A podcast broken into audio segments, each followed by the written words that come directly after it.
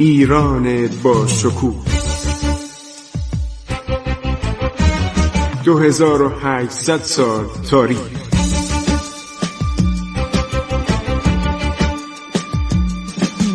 عبور از تاریخ.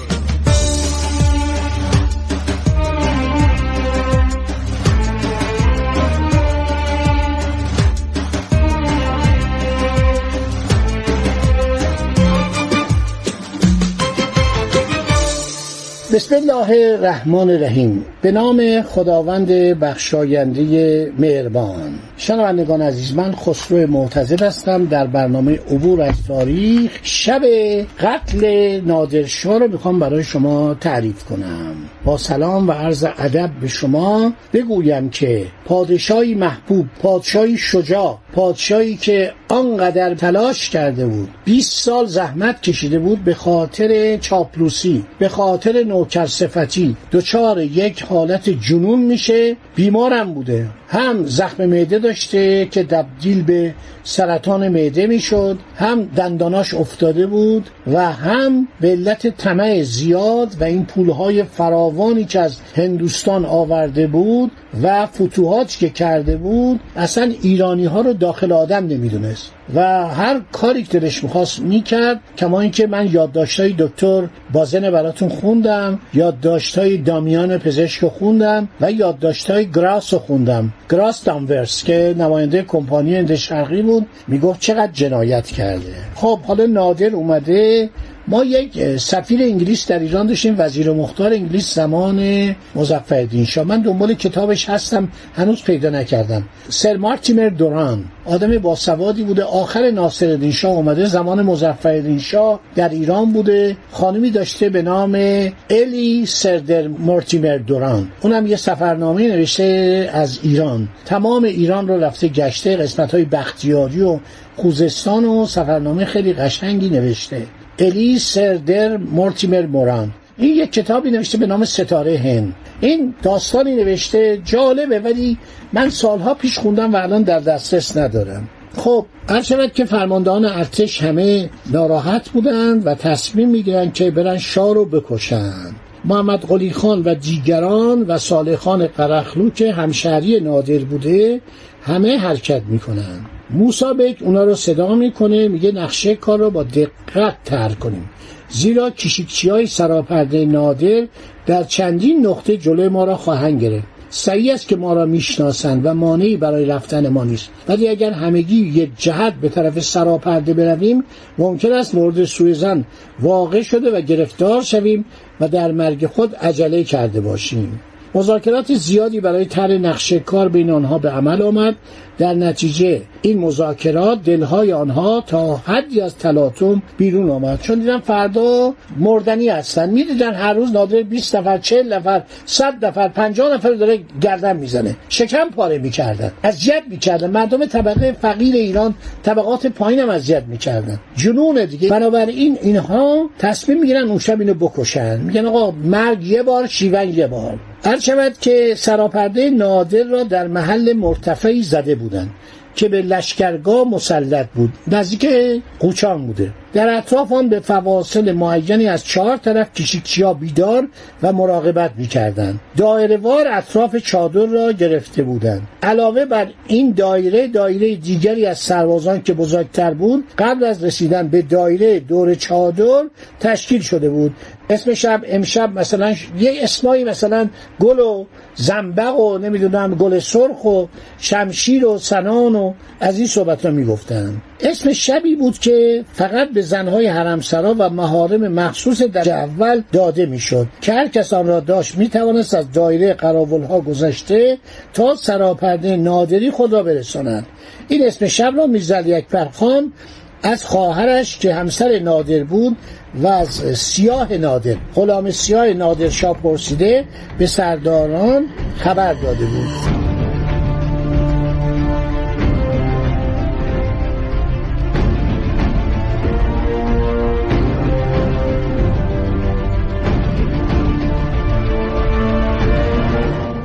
توطئه کنندگان ابتدا قرار گذاشتن هر یک از یک سم به طرف چادر بروند. زیرا اگر مجتمعاً از یک طرف می‌رفتن شاید مورد سوء زن کشیکچی ها واقع می‌شدن.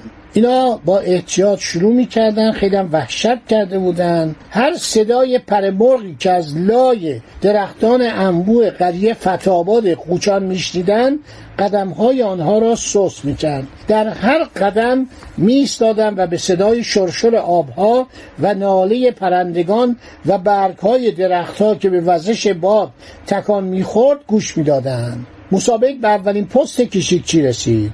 این کشیکچی یک نفر ازبک کوچک هیکلی بود که به محض اینکه در تاریکی هیکل مسابق را دید صدا زد کی هستی؟ مسابق از دور شمشیرش را که علامت خودی بودن بود تکان داد. برق آن شمشیر در تاریکی منعکس شد. کشیکچی چند قدم جلو آمد. مسابق را شناخت. و به او سلام کرد. موسابق اسم شب رو گفت و اون اجازه داد که وارد بشه. موسابق چند قدم از کشیکچی دور شد ولی زانوهایش طاقت پیش رفتن نداشت. او در آن تاریکی قیافه مرگبار و هیکل مهیب نادر را در مقابل چشم خود بینید که تبرزین برندش را در میان انگشتانش محکم گرفته و دندانها را به هم فشرده به طرف او حمله می کند بعد کم کم رفت به کشیکچی دوم عرض شود که یک سرباز درشت و قوی کل افغانی بود. تا خواست فریاد بزند سیاهی کیستی برق شمشیر موسابک آن را ساکت کرد. به او اسم شب را هم گفت و ساکت شد. حالا دیگر چند قدمی بیشتر به چادر نادرشاه فاصله نداشت. شاه چند دفعه اون شب بیخواب شده بود و چشمانه که باز می‌کنه اطراف نگاه می‌کنه دوباره میخوابه. چون خیلی وحشت داشت. می‌گویند یک اسب در کنار سراپردش بود که اگر یه خواستن حمله کنن سوار اسب بشه و فرار کنه به طرف قله کلات. یه چیزایی احساس می‌کرد. چون سازمان جاسوسی قوی داشت. گفته بودن که یک حوادثی اتفاق داره میافته منتها نمی‌دونست که غلام سیاش که محافظش بود بادیگاردش بود و همینطور میزالی اکبر مصطفی که خزاندارش بود و مورد اعتمادش بود و خواهر او زن شاه بود اینا در این توطعه دست دارن. موسابک که یکی از فرماندان ارتش بود با رفقای خودش قرار گذاشته بود به محض اینکه به سراپرده نادر نزدیک شدن آهسته شمشیرهای خود را به زمین بکشند تا همگی از حال یکدیگر مطلع شوند. در این موقع مسابق صدای شمشیری را شنید که به زمین کشیده شد. قلبش از شنیدن آن کمی آرام گرفت. به طرف آن صدا رفت. چهار سردار معروف ایرانی خیلی هم رشید بودند. از سرداران نادر بودند. در تمام جنگا شرکت کرده بودند. حالا می‌خواستن از شر این پادشاه زورگو و ستمگر راحت بشن. چهار سردار رشید ایرانی در مقابل یکدیگر قرار گرفتند و ناگهان وارد آن بیشه مخوف به قصد شکار آن شیر گرسنه شدند.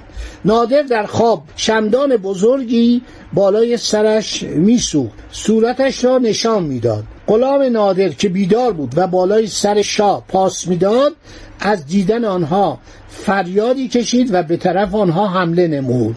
احتمالا این یه غلام دیگه است چون نادر غلامان سیاه متعدد داشت. ولی مواجه با ضربت شمشیر صالحان قرخلوی افشار آقا هم شهریش بوده هم طایفهیش بوده هم ایلش بوده. مواجه با ضربت شمشیر صالحان قرخلوی افشار شد. در این موقع نادر بیدار شد و دست به طرف تبرزین برد. همین که آن هیکل درشت و بازان قطور به حرکت درآمد با اینکه همه می‌دانستند که در پشت سر آنها دهان مرگ برای بلعیدنشان باز است نتوانستند طاقت بیاورند. بی اختیار فرار کردند. شهریار افشار آنها را تعقیب نمود. دو نفرشان را مجروح کرد. مجروح کرد یکم کشته شد. ولی از شدت غضب متوجه جلوی خود نشده. پایش به تناب چادر گرفت بر زمین خورد. فوران آنها برگشته. سرش را از بدن جدا کردند.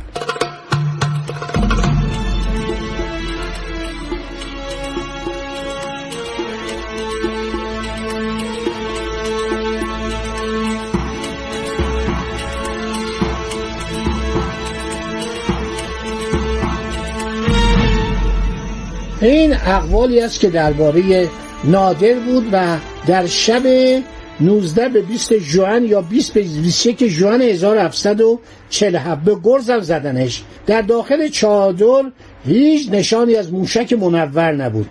خواب نادر به قدری سنگین بود که اصلا متوجه نشدند. آنها ضرباتی بر سر و بدن نادر وارد کردند. این یه قول دیگه است.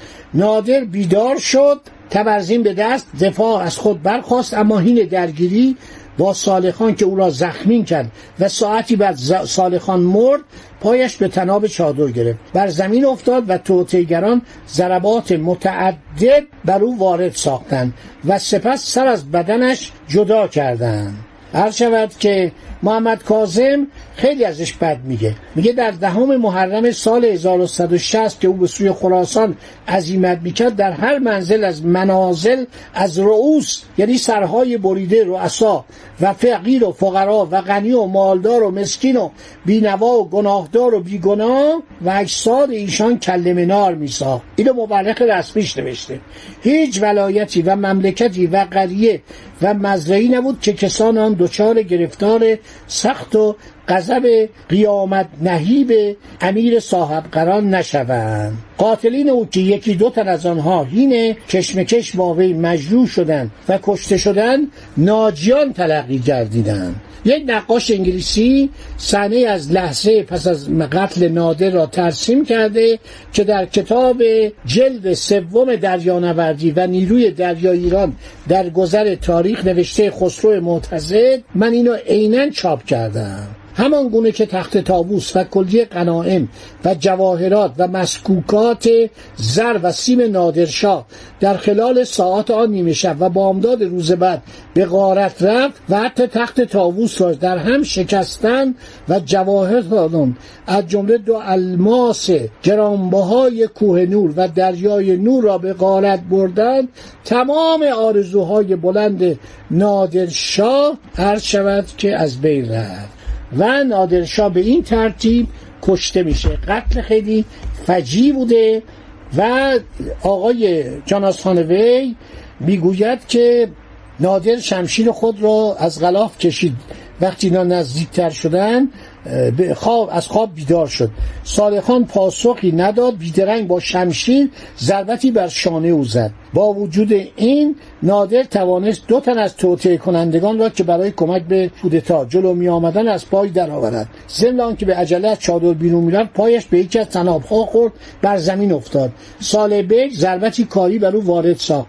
نادر فریاد زد رحم کنید من همه اتان را میبخشم. سردار پاسخ داد تو که به هیچ کس رحم نکرده ای قابل ترحم نیستی صالح بیگ پس از انجام دادن این عمل مهم سر او را از تن قطع کرد. خب تا اینجا داشته باشین. حالا شروع میشه تازه. تازه شروع میشه که چه اتفاقاتی میفته. چگونه این ارتش به هم می‌خوره. چقدر مردم کشته میشن که انشالله در برنامه های بعد برای شما میگم اصر تازه آغاز میشه.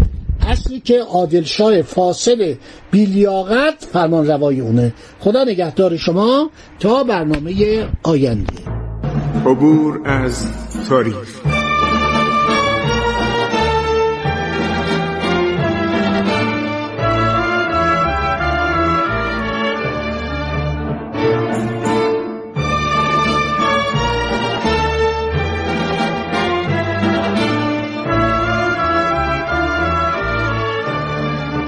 ایران با شکوه. 2800 سال تاریخ. سرگذشت ایران ما به روایت خسرو معتزد.